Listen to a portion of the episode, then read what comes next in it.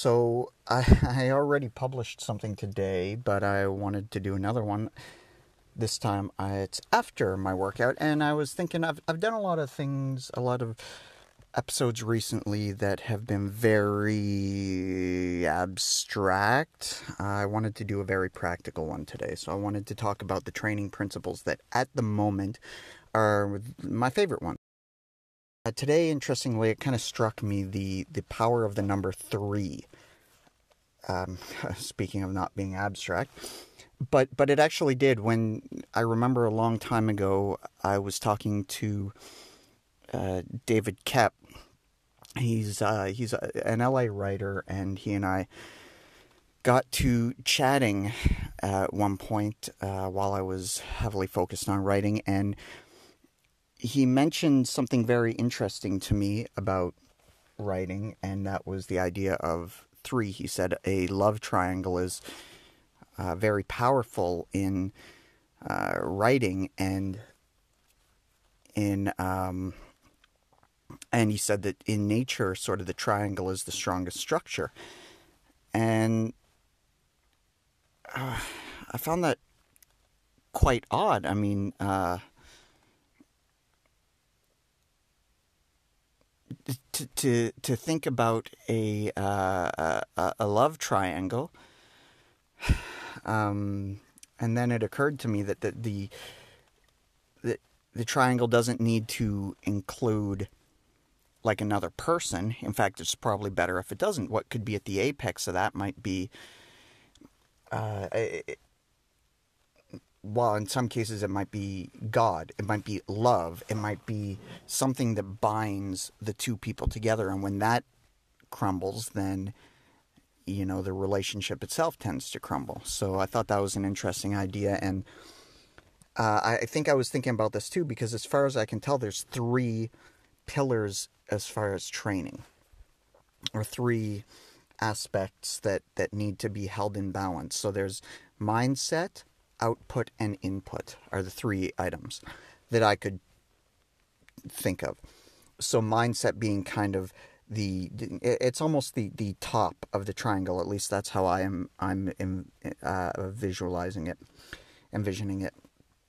And output that would mean sort of energy output. So. Um, that would mean your resistance training, your cardio training, uh, all, all the kind of uh, force you're exerting, all the output. And then input, well, that would of course include nutrition. It would in- also, of course, include hydration. It would include the air you breathe. You could you could add the air you breathe out to your output, I suppose, because, you know, uh, I guess you could even, if you want, if you want to get graphic, your output will be what you shit as well and piss. Uh, but I suppose there is something to that too, right? Because we excrete waste including carbon dioxide. Uh, the input, back to that, would be sleep. Uh, so, so using that, uh, if, if we use that as a paradigm, we can uh, we can break it down further. You know, when when it comes to the the mindset, there's aspects that we can uh, maximize, and one of them being I, I spoke of it recently was the identity. Um, actually, I'm going to I'm going to take a step back. I'm going to uh, talk about uh, training for a moment because w- with training, I, I, see three sort of elements as well. There's the pre training, the uh, intra training, during training, and post training as three separate sort of entities as well. And um, pre training is, um, I, I tend, I want to focus it a lot more on, on kind of the mental uh, pillar if you want. As far as the input, what I put in, that's usually caffeine. um, it, it's it's about whatever it takes to get your mind in the game, and for me, that's caffeine. Uh, I like to get into that mindset of the the alter ego, the the my persona that I want to be present in the gym. Um, visualization, because uh, I find that I've I've spoken about this before, is visualizing an exercise immediately prior to it is not only effective practically, they've done a study, uh, I, I think it was with a basketball team, where simply the the the process of envisioning of visualizing yourself shooting baskets better improved them over a month of I think they spent like an hour a day visualizing and it improved their their abilities by something not not to the extent that actually doing it. So the people who actually practiced every day improved the most to the people who visualized the second most and people who over that time didn't did neither they actually declined which makes sense but it, it goes to show the power of, of visualization. So if that's combined with the actual work that you know it's it's one of those uh, one plus one equals three type thing. Um, and then uh, post workout i like i've been really doing meditation. And so I like the, the gym at work actually at this point in time because it I I can go to a corner undisturbed and put in some meditation kind of music. I've looked up again back to the number of three. Recently, I've been doing what's called third eye uh, meditation, which is is I just it's the one I've found to be best so far post workout. I might find something better. I'm actually looking at possibly playing with something called uh, binaural beats, and uh, but for now, I find that this this is the best one, and I listen the Wim Hof breathing. If you've heard of that, it's essentially a way to, I guess, uh, what would you say? Well it's supposed to be hyperalkalizing for your the, the pH balance of your blood, which is and and to help um, clear out the the or normalize the stress of the training is is really the idea of it. So it's uh, if you haven't heard of it, basically what you do is you do a 25 to 30 kind of fast but deep breaths while lying down. They supposedly some people can get lightheaded or whatever during it. That's never happened to me. We'll see. Maybe I'm doing it wrong. I don't know. But you do 25 to 30 of those, and then you do breaths where you breathe in, or, or sorry, you breathe out and you hold the you hold it there with no air, and then you breathe in deeply, and you hold that. Now, this is actually very similar to a kind of training that. I think it, I first heard about it on uh, in a book called On Combat, I can't remember the the author's name, but uh, this was a kind of training uh, or a kind of breathing that was given to uh, special services soldiers. And I believe I heard in another book, an NLP book, that uh, Navy SEALs were given this kind of breathing too. And I believe it's to help people who, who their job is regularly to kill um, so these guys are under extreme amounts of stress on a regular basis, and to assist with that and to help focus, so you've got a clarity of mind when you need it, they perform this kind of breathing, which is very similar to what I just described, except the, the 25 to 30 breaths isn't so much a part of it as far as what I understand. It's the taking a deep breath in and holding it. Uh, for, I think you breathe in for about six seconds, hold it for something similar, a couple seconds. It's it's more. It's got to be more than two seconds. You breathe out slowly and get rid of all the air, and you hold that for a few seconds as well. Um, which was actually the first time I heard of that kind of breathing. I think it was Tony Robbins I heard talking about it. He called it power breathing. So it's it's a pretty common thing. It there's probably something to it. So that's actually at the tail end of of what I do in my post workout uh, meditation slash breathing and doing it that way and really being able to think and focus on my breath I find to be quite first of all relaxing after a, a workout and supposedly healthy. Um, it's it's one of those things that's hard to measure the results but it seems to be effective. Um, and so so as far as the training itself uh, what I've been doing actually in conjunction with my here my, my, secret identity i've been trying to play music that kind of supports that theme so kind of exciting music I I like a kind of aggressive music pre-workout, kind of heavy metal.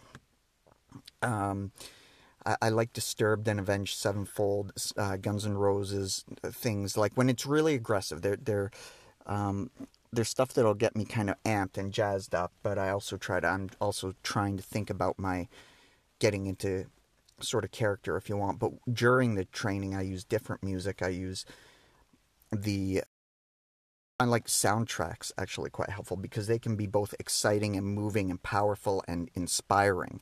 And it's really the inspiring part I find that helps me. So I, I, I just push a little harder. Um, the uh, uh, the training, I one thing I did today that I've never done before was training barefoot for because I was doing squats uh, and leg press. Uh, I I was a little bit nervous about that, but after my first set, my I found my feet were sliding just a little bit. They were just a little bit off kilter in my shoes. So it was kind of a scary thing because I was worried about kind of ankle support in that. But uh, so I did a set of, I want to say moderate weight. I only, uh, I only did two, well, I guess four 45 pound plates uh, to to test it out, right? To see if I I could do it without friggin' breaking my ankles or something. Um, you know, if I would twist my ankles or what would happen if I did it barefoot. And actually, to my surprise, I was able to lift a little bit more. So, and it just felt better. Now, I don't know if I'll be able to continue this through the winter, so I'm going to see if there's maybe better shoes I can find. Uh, but, but, uh, yeah, I, I would definitely encourage you give it give that a try if uh, you know if you want to try to spice up your your squat a little bit. I, in fact, I think it's probably safer that way. And like I said, I did it on leg press too, and the leg press was a little bit weird just because of the surface of the um, the the plank, I guess. But because uh, it's metal in my gym, so it was cold on my feet. But you know, it, it seemed to actually, I felt quite natural in a way, so I kind of liked it. Um,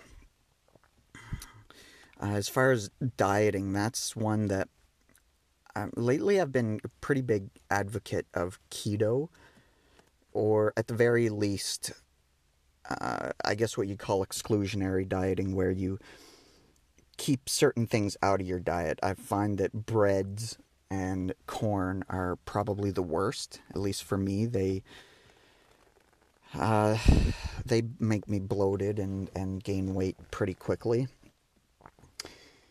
Um, I like the idea of kind of starting with keto as a base because the thing is, fat and protein are essential nutrient uh, macronutrients that you need in your diet, whereas carbohydrates aren't.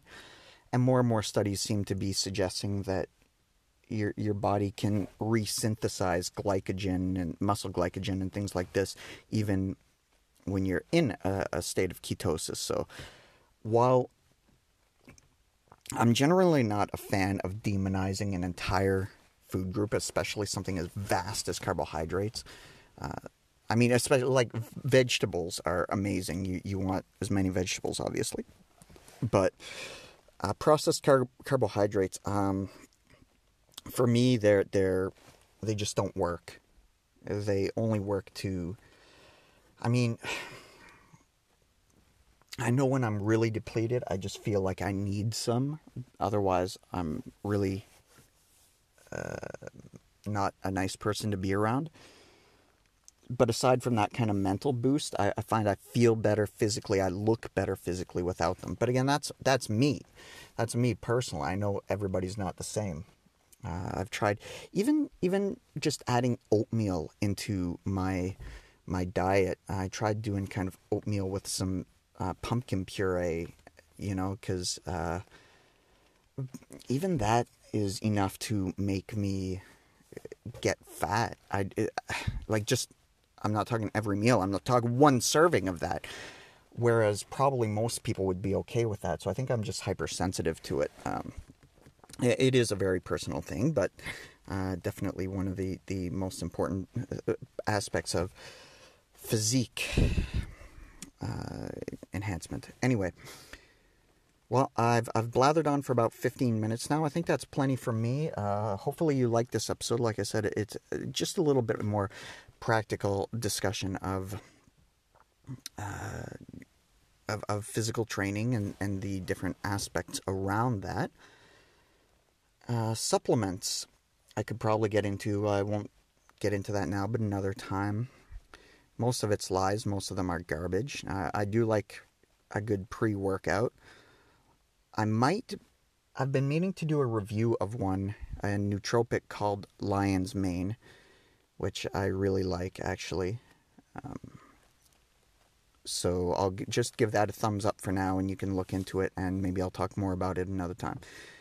Uh, catch you next time.